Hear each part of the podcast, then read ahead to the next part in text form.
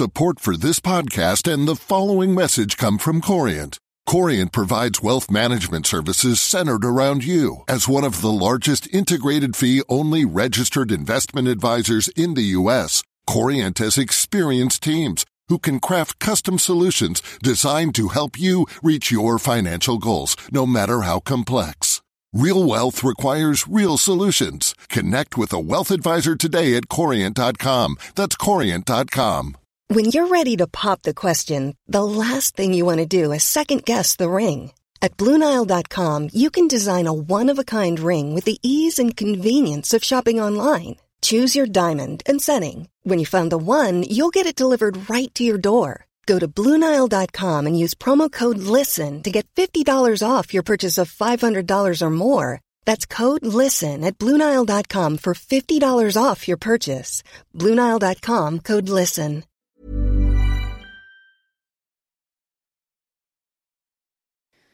SSASs and SIPPs, PCLS and Section 32. These are just some of the terms and acronyms confusing individuals that are trying to plan for retirement. To help listeners understand, I spoke to Mike Morrison, Head of Pensions Development at AXA Winterthur Wealth Management. So, Mike, most of us will know the difference between a defined benefit pension plan or final salary pension and a defined contribution money purchase plan.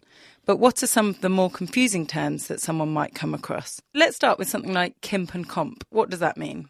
Well, I think CIMP and COMP. CIMP is a contracted in money purchase scheme, and COMP is a contracted out money purchase scheme.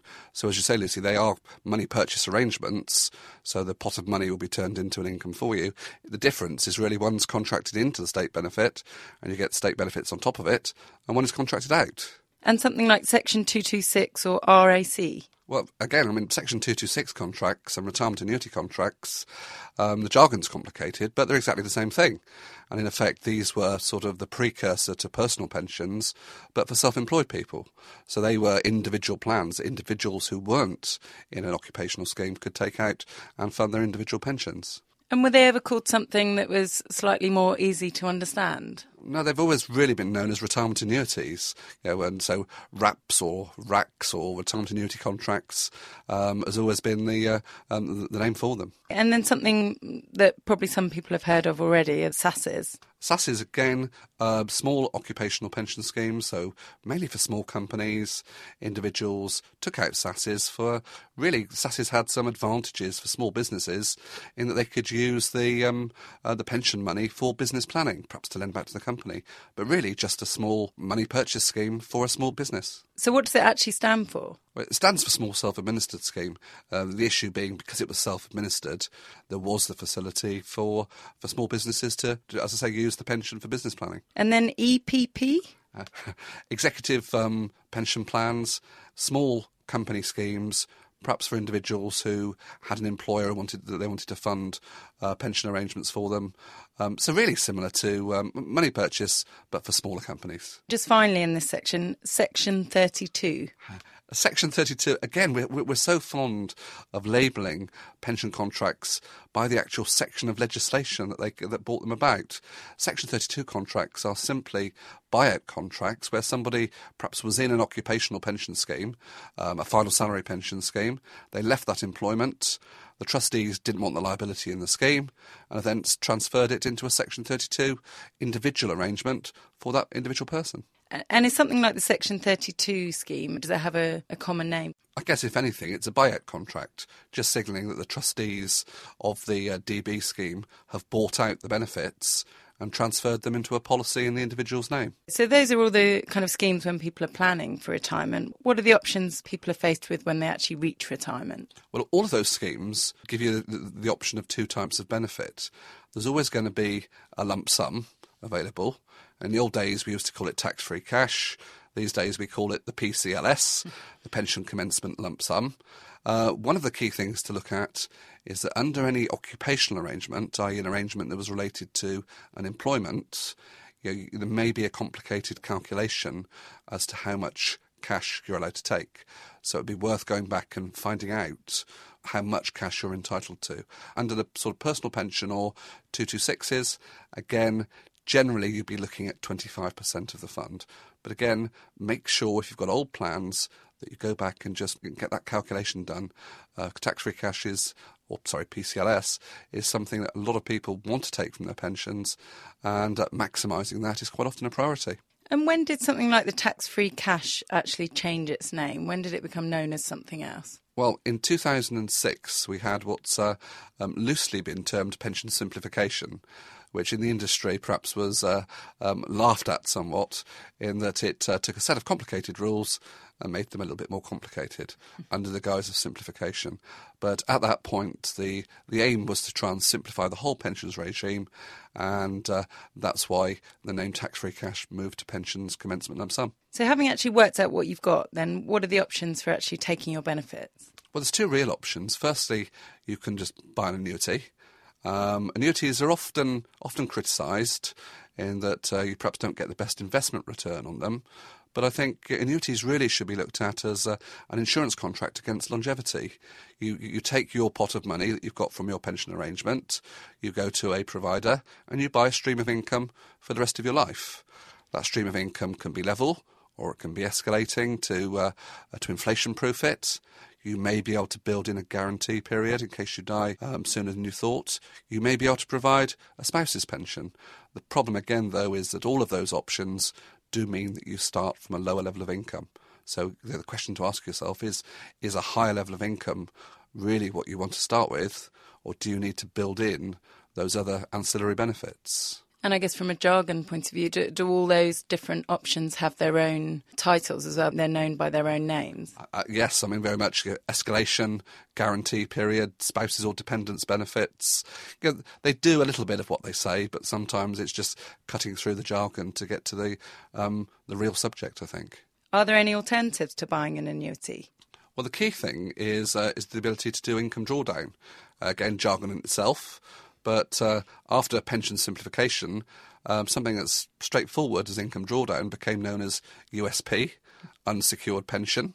Now, this really means that you're able to withdraw an income from your pension fund, subject to certain limits, um, and leave the rest of the money invested.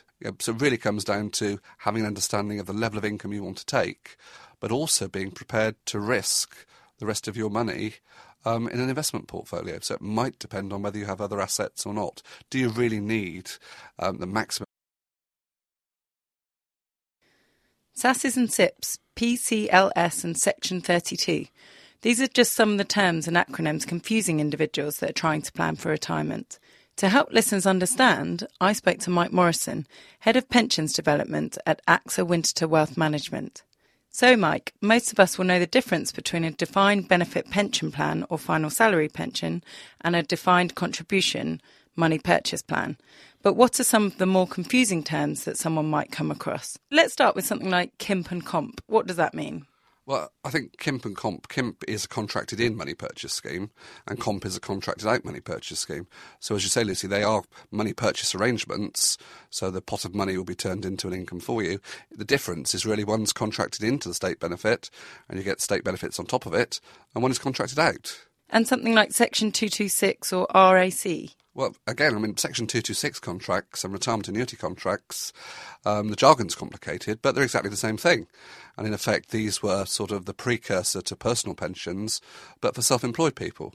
So they were individual plans. Individuals who weren't in an occupational scheme could take out and fund their individual pensions. And were they ever called something that was slightly more easy to understand? No, they've always really been known as retirement annuities. You know, and so RAPs or RACs or retirement annuity contracts um, has always been the, uh, um, the name for them. And then something that probably some people have heard of already are SSASs. SSASs, again, uh, small occupational pension schemes, so mainly for small companies, individuals took out SSASs for really, SSASs had some advantages for small businesses in that they could use the, um, uh, the pension money for business planning, perhaps to lend back to the company, but really just a small money purchase scheme for a small business. So, what does it actually stand for? Well, it stands for Small Self Administered Scheme.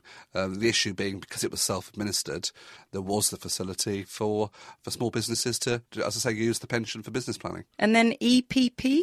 Uh, executive um, pension plans, small company schemes perhaps for individuals who had an employer and wanted that they wanted to fund uh, pension arrangements for them. Um, so really similar to um, money purchase, but for smaller companies. Just finally in this section, section 32. Support for this podcast and the following message come from Corient. Corient provides wealth management services centered around you. As one of the largest integrated fee only registered investment advisors in the U.S., Corient has experienced teams who can craft custom solutions designed to help you reach your financial goals, no matter how complex.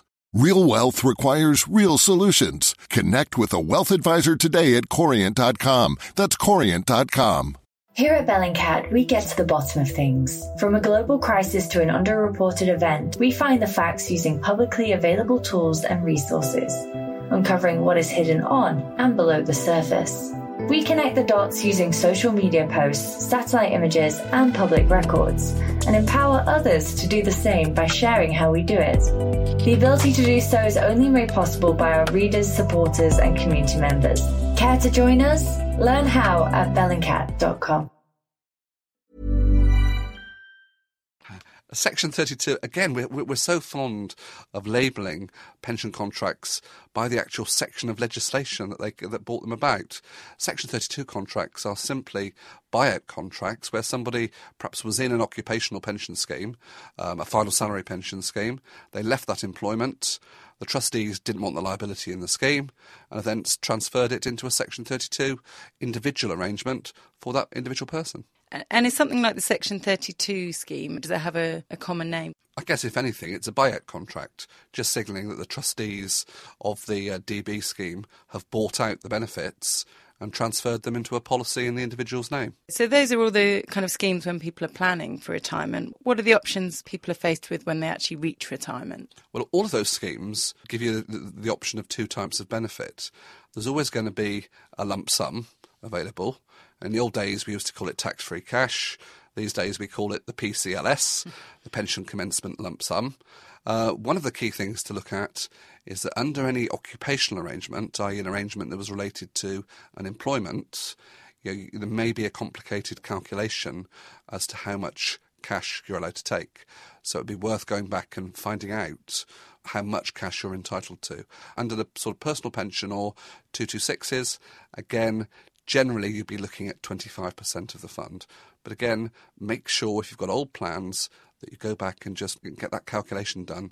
Uh, tax-free cash is, or sorry, PCLS is something that a lot of people want to take from their pensions, and uh, maximising that is quite often a priority.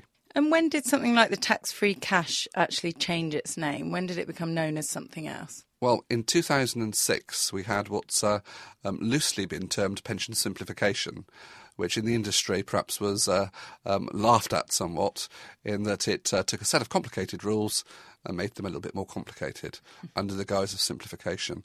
But at that point, the, the aim was to try and simplify the whole pensions regime, and uh, that's why the name tax free cash moved to pensions commencement lump sum. So, having actually worked out what you've got, then what are the options for actually taking your benefits? Well, there's two real options. Firstly, you can just buy an annuity um, annuities are often often criticised in that uh, you perhaps don't get the best investment return on them. But I think annuities really should be looked at as a, an insurance contract against longevity. You, you take your pot of money that you've got from your pension arrangement, you go to a provider, and you buy a stream of income for the rest of your life. That stream of income can be level, or it can be escalating to uh, to inflation proof it.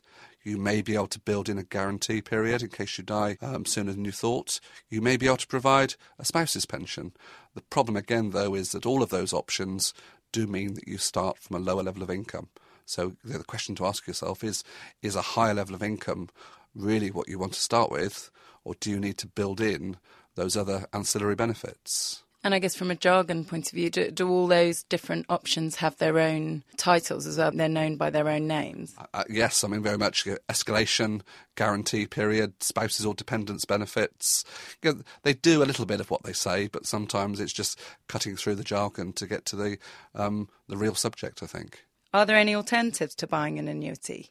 Well, the key thing is, uh, is the ability to do income drawdown. Uh, again, jargon in itself But uh, after pension simplification, um, something that's straightforward as income drawdown became known as USP, unsecured pension. Now, this really means that you're able to withdraw an income from your pension fund, subject to certain limits, um, and leave the rest of the money invested. so it really comes down to having an understanding of the level of income you want to take, but also being prepared to risk the rest of your money um, in an investment portfolio. So it might depend on whether you have other assets or not. Do you really need um, the maximum income with no risk? If you do, possibly an annuity might be the answer. If you're prepared to take some risk, income drawdown could well be an alternative. So it's still actually known as income drawdown as well as USP? I think most people see it as income drawdown. USP is jargon, as, as we've said. Income drawdown sort of does what it says on the tin. You take an income from the fund, leaving the rest of it invested, and you can you can then buy an annuity at a later date. But again, it's down to investment management and making sure that uh, where you invest your money is commensurate with your your risk profile and your income needs. Finally, what factors should people consider in their choice? I think the key thing is is you know is risk. How much risk are you prepared to take to start off with? As I said before, no risk, buy an annuity. If you're prepared to take some risk, and you know, look at perhaps the equation is how much income you need versus how much money you want to pass on to your, your family or dependents, then perhaps leaving it invested in income drawdown might be a better alternative. But then don't forget risk. You know, risk comes in three forms really in income drawdown. There's investment risk, i.e., have you put it in the right funds and are they performing in line with what you want to achieve? There's longevity risk. Are you going to die after your money has run out? You know, the, the advantage of an annuity is it'll pay you for the rest of your life. And these days, with life expectancy increasing, you know, longevity risk, you could live to be 120 odd perhaps. And finally, inflation risk. You know, we're in an era of low inflation at the moment, but lots of commentators suggest that may come to an end soon.